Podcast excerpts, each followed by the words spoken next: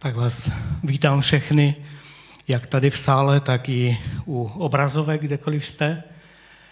Chtěl bych hned na úvod eh, poděkovat všem, kteří jste se včera tady zhromáždili večer a pomohli jste eh, odstranit sníh z parkoviště. Nebylo ho sice moc, ale ten, eh, ta, ta partia byla fajn, bylo to super. Moc vám děkuji všem.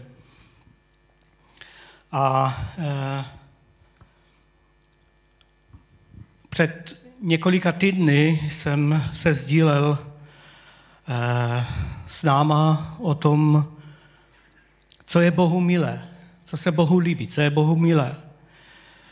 A tak jsme si řekli pár věcí a dívali jsme se na, na to, jak žili dva římští setníci v době Ježíše Krista a také i eh, později ještě. A tak jsme se nad tím zamýšleli a řekli jsme si, že, že eh, Bohu se líbila eh, víra setníka z Kafarnaum, která se projevovala konkrétními postoji, protože si uvědomoval, kým je Ježíš Kristus a jakou má moc také se jeho víra projevovala láskou k Izraeli. Eh, je tam řečeno, že dokonce jim postavil synagogu a tak v tom vidíme, že měl i správný postoj k možnostem a financem, které měl. A také eh, se jeho víra projevovala pokorou a soucitem.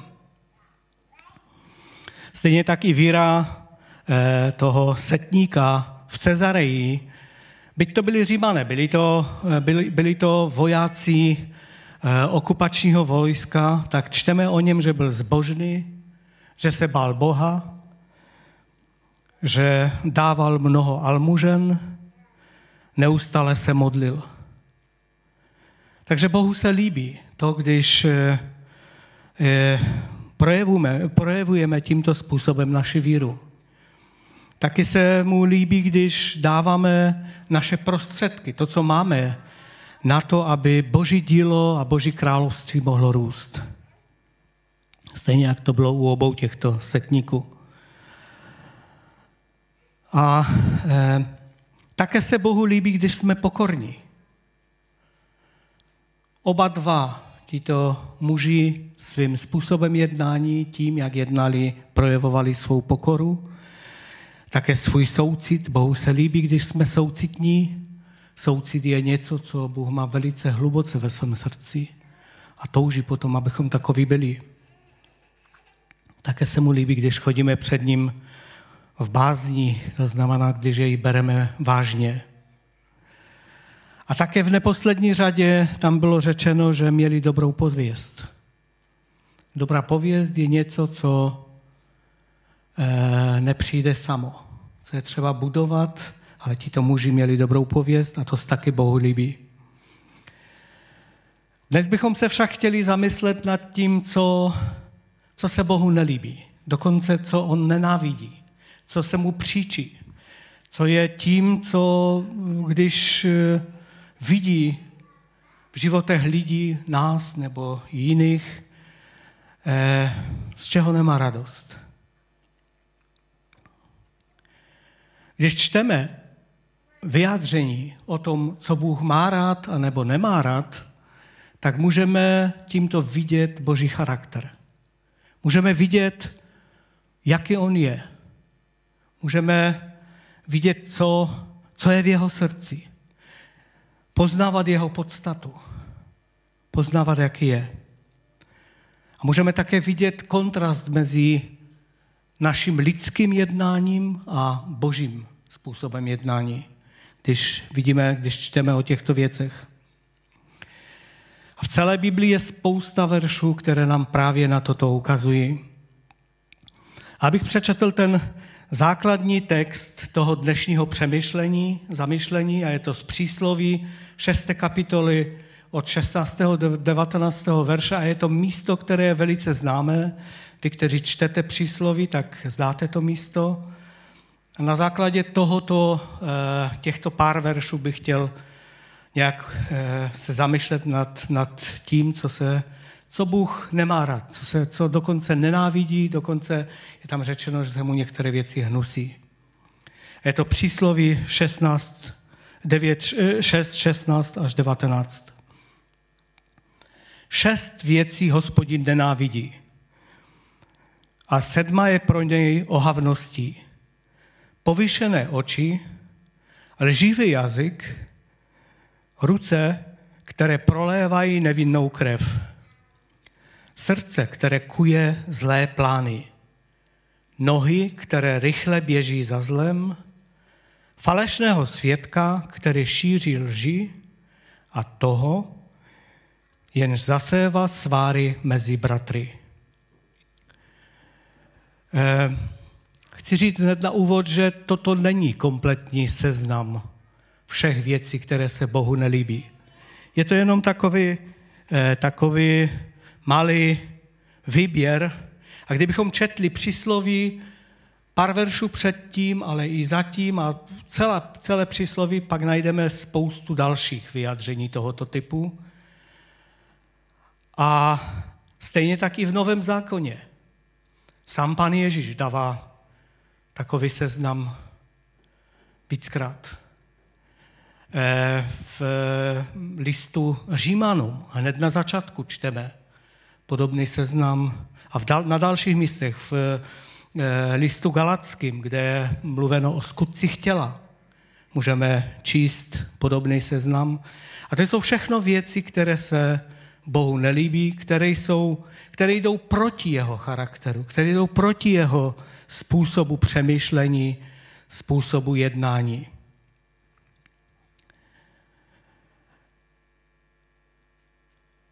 Je zřejmé z toho, že se jedná o, o problém celého člověka, že to není jenom pár, pár věcí, že tady je vyjádřena určitá skaženost lidského rodu, skaženost člověka.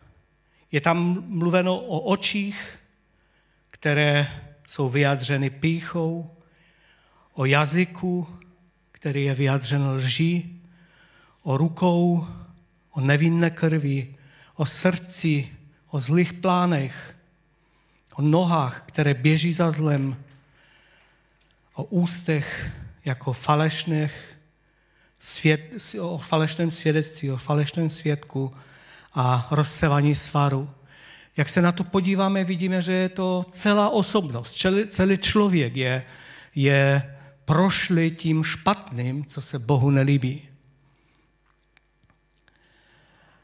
A za další chci říct, že všechny tyto věci pocházejí ze stejného zdroje. Všechny tyto věci jsou od zlého. Bylo by naivní si myslet, že selháváme pouze v jedné věci a ty další se nás vůbec netýkají. Bylo by naivní si tomto, tímto způsobem přemýšlet. Pan Ježíš říká, že pokud je strom špatný, pak nemůžeme čekat dobré ovoce. Je špatný ten strom.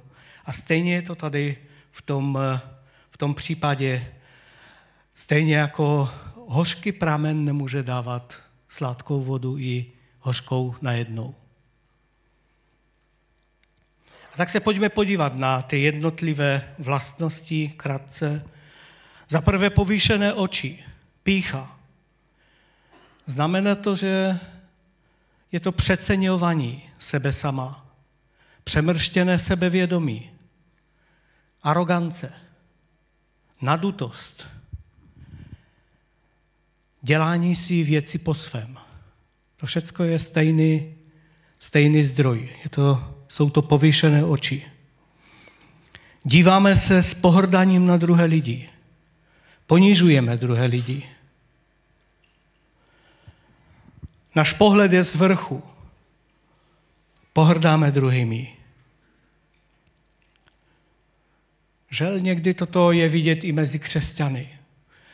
Obzvlášť eh, my, kteří už déle chodíme do sboru nebo patříme do sboru, anebo jsme se narodili ve věřících rodinách, tak je velice eh, lehké sklouznout k tomuto pohledu vůči druhým lidem. A je to špatně. Je to něco, co je z té píchy, z těch povýšených očí. A co třeba, když má někdo jiný názor, jak my, jak často je i mezi křesťany slyšet ten, ten eh, postoj toho, toho přehlížení těch druhých a zaměření se pouze na svůj názor. V listu Jakuba, Jakuba ve čtvrté kapitole je napsáno, ještě větší je však milost, kterou dává. Proto písmo praví, Bůh se staví proti pyšným, ale pokorným dává milost. V prvním listu Petrově v páté kapitole je napsáno toto. Stejně se vy mladší podříďte starším a všichni se oblečte v pokoru. Jeden vůči druhému, neboť Bůh se staví proti pyšným, ale pokorným dává milost. Takže oči, které přehlížejí druhého, které se dívají z vrchu na druhého, čili pícha, je něco, co se Bohu nelíbí, co, se, co nemá rád. Není to něco, co by bylo z božího charakteru. Druhá věc je tam živý jazyk. Já jsem si našel takovou jednoduchou definici toho a je tam řečeno toto. Lež je typ klamu, mající formu nepravdivého výroku a pravidla s vědomým, s vědomým záměrem oklamat druhé za účelem získání nějaké výhody či vyhnutí se trestu. Možná těch definic bychom mohli najít víc, ale je to něco, kdy záměrně říkáme nepravdu, lež, abychom měli z toho nějaký benefit, nějakou výhodu. Ale i necelá pravda, vyřčena se záměrem eh, uvést toho druhého do omylu, eh, je lež. Někdy děti, když přijdou ze školy, tak eh, mají tendenci ten, ten svůj, svůj den eh, vyjádřit tím lepším způsobem. Když se jich ptáme, jak, jak bylo, tak nejdřív řeknou, že dostali třeba jedničku z matematiky a jak si opomenou říct, že v češtině rušili a dostali poznámku. Čili podobným způsobem my dospělí často jednáme. A e, je to, je to lež i toto. Někdy dokonce pravda vyjádřena způsobem, který jehož záměrem je to, aby ten druhý to pochopil trochu jinak, než my to chápeme, je lží. Ve zjevení Janově ve 22. kapitole, úplně na konci 14. 15. verš řečeno toto. Blahoslaveni ti, kdo si perou roucha, aby měli právo ke stromu života a aby branami vstupovali do města. Venku zůstanou psi, kouzelníci, smilníci, vrahové a modloslužebníci i každý, kdo miluje a činí lež. Kdo miluje a činí lež. A tak tomto textu je ukázáno, že nejen ti, kteří lžou, ale i ti, kteří rádi se pohybují v tomto prostředí, kdy neříkají věci úplně tak, jak, jak by měli říct, kdy záměrně obelhávají druhé, kdy záměrně se staví do pozice těch, kteří jsou lepší, než, než to je ve skutečnosti. A další věc, kterou bych chtěl říct u lží, je, že se stává velice návyková. Pak se dostanou lidi, nebo se dostáváme do stavu, kdy už nevíme, co je pravda a co je lež. Protože ta lež se stane velice návyková a jsme na ní závislí. Takže lež se Bohu nelíbí. Za třetí tam je ruce, které prolévají nevinnou krev. Asi e, nikdo mezi náma e, není ten, kdo by prolil krev nevinného člověka. Nicméně není to až tak jednoduché, protože Co třeba násilí vůči slabšímu? A nebo manželce. Dokonce někdy se stává, že je násilí opačně vůči manželovi, ale to asi není běžný případ. Ale násilí je formou, formou vraždy. Co psychické násilí a vydírání, tyrání dětí nebo někoho slabšího, bezbranného. Pán Ježíš ve svém kázání nahoře dokonce to posouvá ještě, ještě dál. Tam je řečeno u Matouše v páté kapitole od 21. verše. Slyšeli jste, že bylo řečeno předkům nezavraždíš. Kdo by zavraždil, propadne soudu.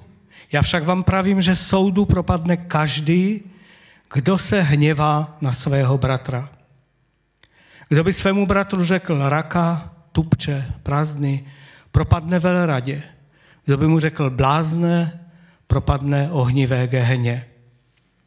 Tak daleko to posouvá pan Ježíš. Dokonce ten, kdo se zlobí na druhého, tak už je odsouzen stejným soudem jako vrah. A možná se nám to zdá příliš tvrdé, ale podívejme se na příběh Kaina a Abela, jak málo stačilo k tomu, aby z toho hněvu, který Kain měl vůči Ablovi, byla vražda. A tím je řečeno, že pokud se hněváme na druhé, tak to má potenciál nás dovést až tak daleko, že se staneme vrahy. A proto je to něco, co se Bohu nelíbí, co, co Bůh nemá rád. Za čtvrté je tam srdce, které kuje zlé plány. A osobně si myslím, že to je to nejdůležitější v tom textu že to srdce je tím určujícím, určujícím, co určuje všechny naše činy, to, jak jednáme, jak žijeme. V Evangeliu Marka v 7. kapitole od 20. verše pán Ježíš říká, to, co člověk, z člověka vychází, to člověka znečišťuje. Neboť zevnitř, ze srdce, ze srdce lidí vycházejí zlé myšlenky, smilstva, krádeže, vraždy, cizoložství, hrabivost, špatnost, lest, bezúznost, závist, urážky, pícha, pošetilost. Všechny tyto špatnosti vycházejí zevnitř a znečišťují člověka. Vidíme, že to je jeden z těch vyčtů, které sám pán Ježíš říká a je to velice podobné tomu, co jsme četli v přísloví.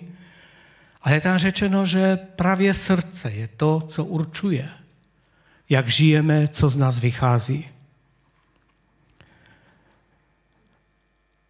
Pokud naše srdce není proměněno, tak potenciálně každý z nás jsme schopni toho všeho, co je tady vyjmenováno, co znečišťuje člověka.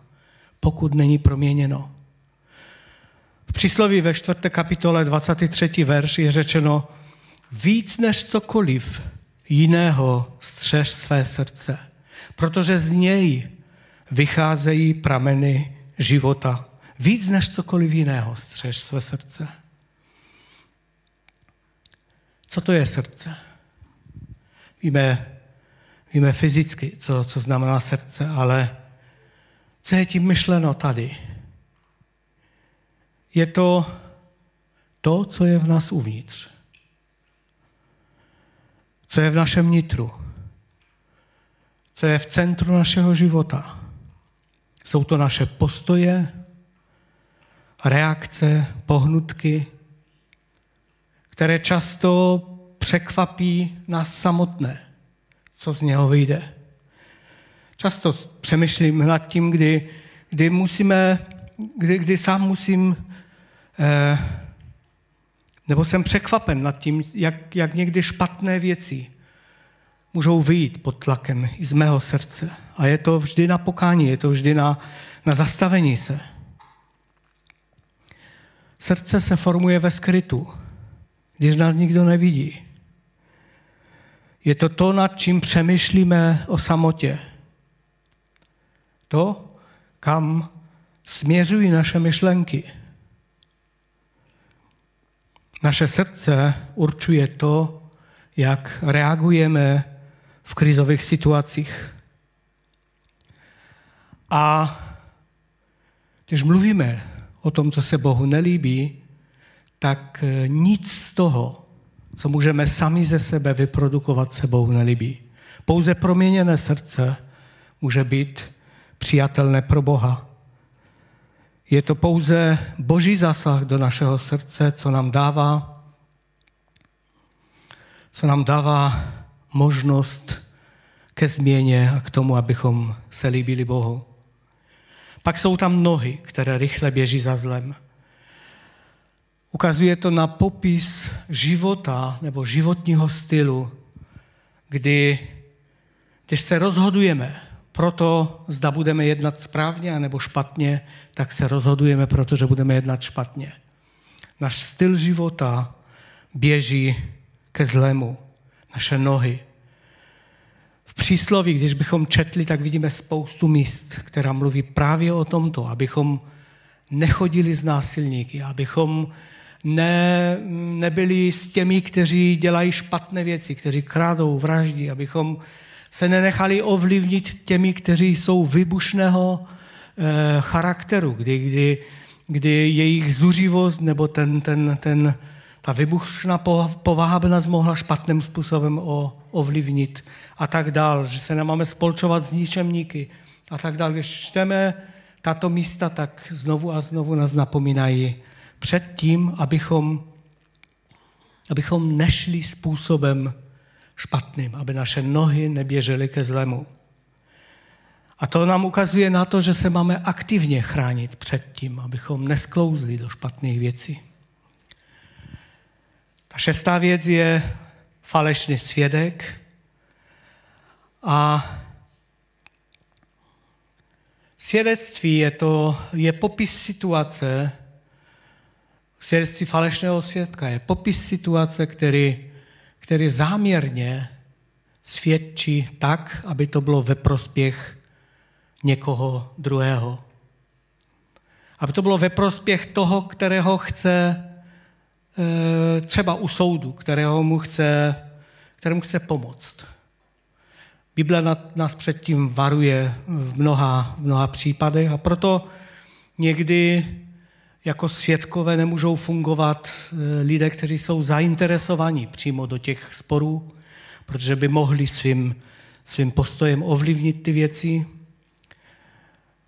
A je to jakákoliv forma, jakákoliv forma nadržování jednoho vůči druhému. Nadržování třeba skupině lidí. Jedné proti druhé. Nadržování toho, kdo je mi bližší, tomu, kdo je mi bližší vůči někomu, kdo mi bližší není. Stejně tak, když Bible mluví o dvojím závaží, tak je to ze stejného soudku, stejný problém. Kdy jednomu měříme jinou mírou než tomu druhému. Bible nás předtím, předtím varuje, takže e, falešný svědek. A ta sedmá věc, o které je dokonce řečeno, že se Bohu hnusí, je ten, jenž zasévá sváry mezi bratry. To se Bohu hnusí.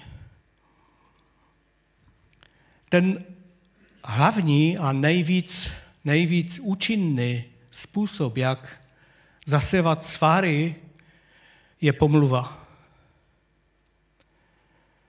Když pomlouváme, pak zcela jistě působíme tímto směrem a je to něco, co se Bohu nelíbí, dokonce hnusí.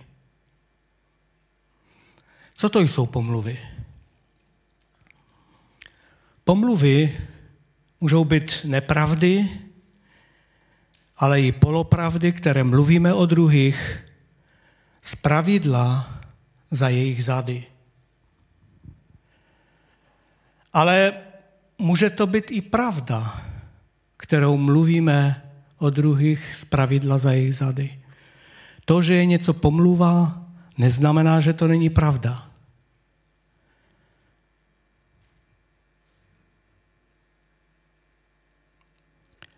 To, co je rozhodující u těch pomluv, je způsob a důvod, proč něco říkáme tak, jak to říkáme, anebo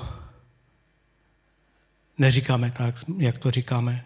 Způsob a důvod toho, co říkáme, určuje, zda to přinese rozdělení a svár, anebo pokoj. Nejde o samotnou tu věcnou otázku, ale spíš o ten způsob, místo, důvod, jak, jak to řekneme a záměr, s jakým to řekneme. Pokud mluvíme před druhým o někom, třeba i pravdu, způsobem, který jej poníží, strapní, odhalí jeho slabosti, pak je to pomluva. A toto má potenciál rozbíjet a ničit. A je to něco, co se Bohu velice nelíbí, co nemá rád. Pokaždé, když o někom mluvíme, si představme, že je u toho a slyší, co mluvíme. A ta otázka je, jestli bychom mluvili stejně, pokud by u toho rozhovoru ten daný člověk byl.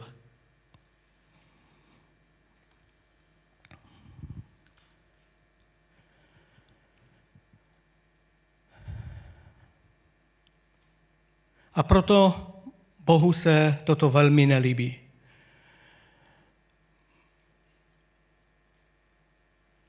Když vidíme, že někdo hřeší, Bible nás učí, že máme zajít za ním. A nebo dělá nějaké něco, co, o čem si myslíme, že je špatně.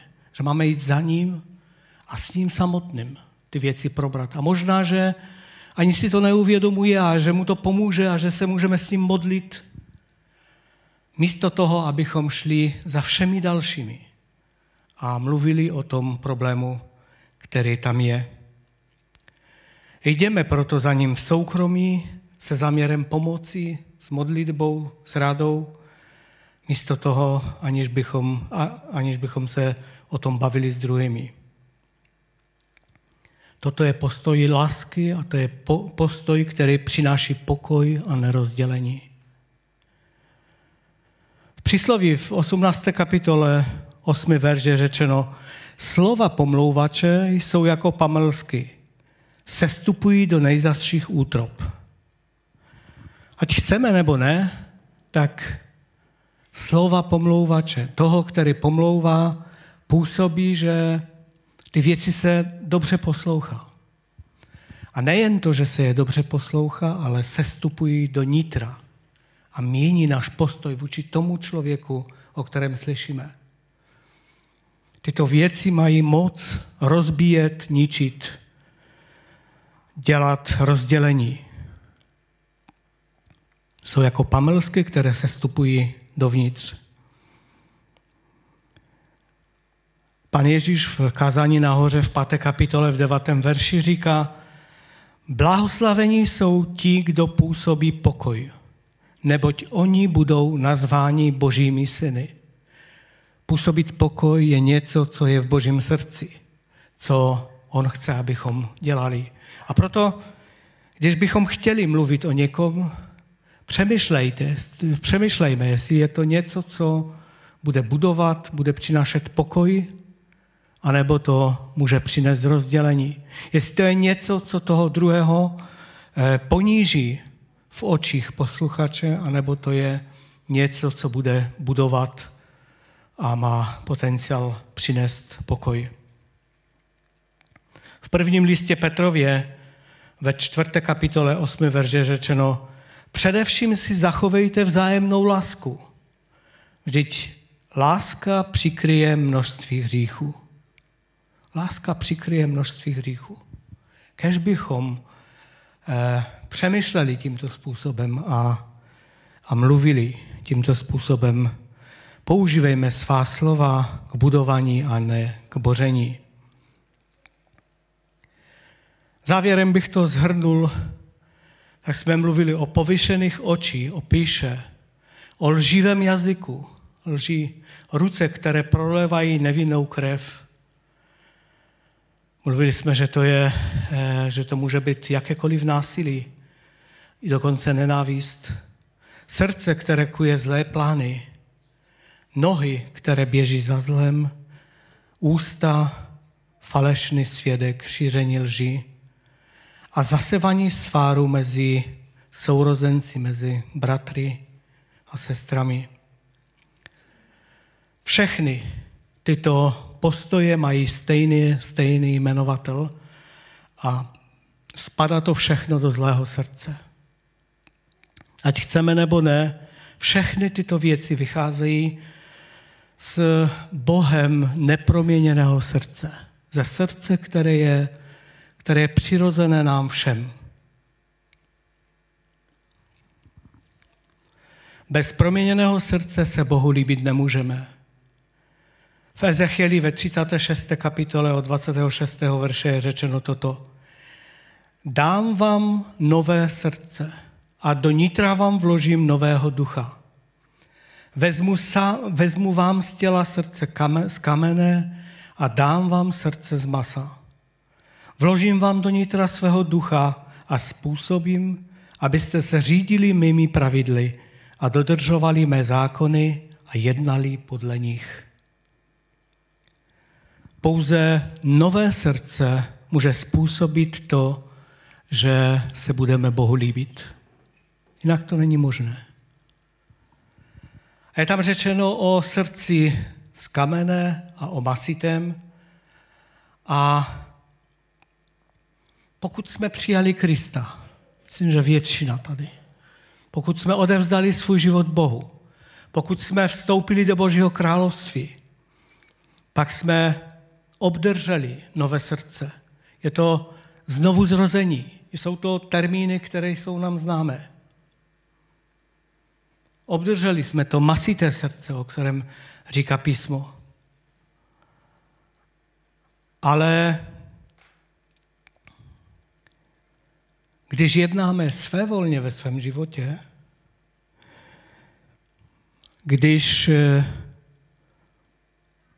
nehlídáme své srdce před Bohem, pak se začínáme zatvrzovat.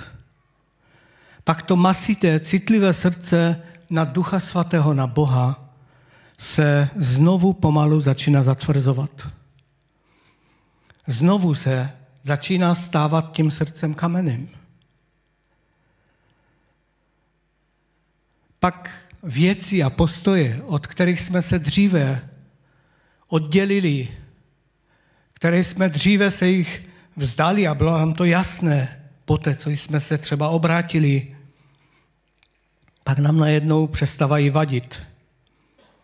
Pak nám už nevadí trochu lží, trochu nenávisti, neodpuštění a dalších věcí.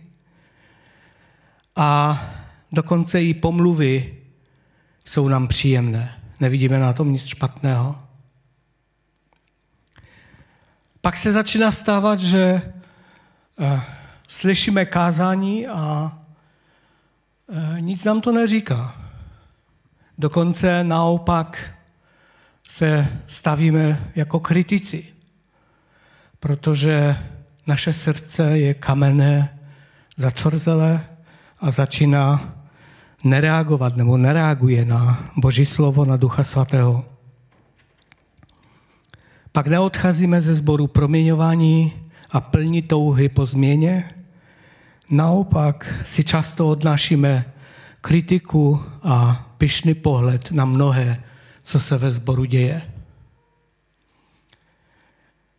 A stalo se to tím, že to naše masité srdce se začalo zatvrzovat skrze neposlušnost, hřích, špatné věci, u kterých se si nedali pozor.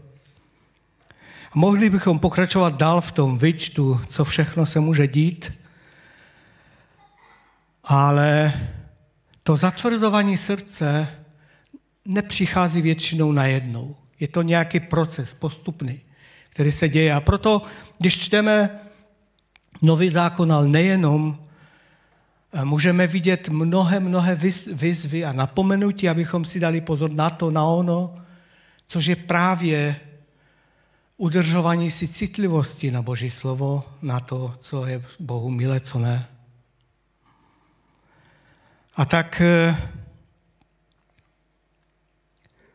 dávejme si pozor, aby naše srdce před Bohem bylo upřímné, čisté, aby mohlo být ovlivňováno Božím slovem, aby mohlo být eh, ovlivňováno Božím duchem, aby mohlo být tím srdcem jemným, tím masitým, které je schopné přijímat Pána, přijímat jeho oslovení.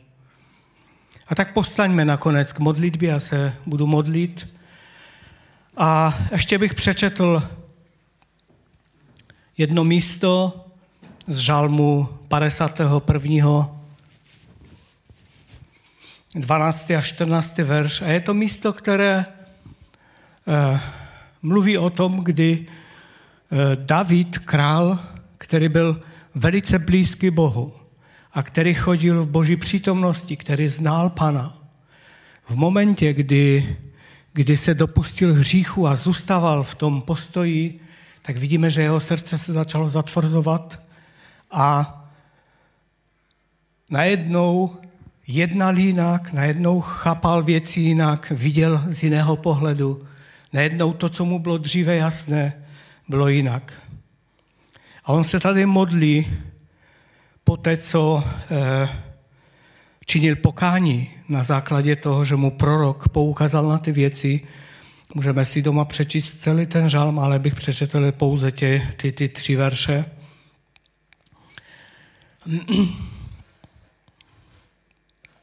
Stvoř mi srdce čisté, o Bože. Obnov v mém nitru pevného ducha. Neodvrhuj mě od své tváře. Od své tváře svatého, svého svatého ducha mi neber. Vrať mi veselí ze své spásy a upevni ve mně šlechetného ducha. A také, že toto i naší modlitbou teď, já se budu modlit a vidíme, že tady Eh, král David si uvědomuje, že je to to eh, boží dílo v něm, že potřebuje nové srdce, že potřebuje eh, obnovit své srdce, že je to něco, co Bůh tvoří v nás, pokud jsme ochotní a očekáváme na něho v této věci, pokud jsme ochotní dát sebe sama a nechat se proměnit k boží, k boží podobě. Pane náš, my ti děkujeme za tvoje oslovení, za tvoje slovo. Děkujeme ti za to, že ty jsi svatý Bůh a že skrze tato místa můžeme poznávat, jaké ty jsi. A ty toužíš potom, abychom měli srdce masité, které je citlivé na tvého ducha svatého, které je citlivé na tvoje působení, tak tě moc prosím, ty stvoř v nás to tvé srdce, to čisté srdce, které eh, máš pouze ty možnost stvořit. Tak pane, chceme být otevření na tebe. Ty jednej s námi ve věcech, které jsou špatné, ty jednej s námi ve věcech, které jsou skryté a nedobré a dej nám milost, abychom nechodili ve své zatvrzelosti, ale abychom dovolili, tvému duchu svatému rozorat naše srdce, aby bylo citlivé na tebe samého. Tak tě prosím o požehnání pro každého z nás. Ty sám žehnej každého jednoho na tomto místě, ale i při obrazovkách. Amen. Amen.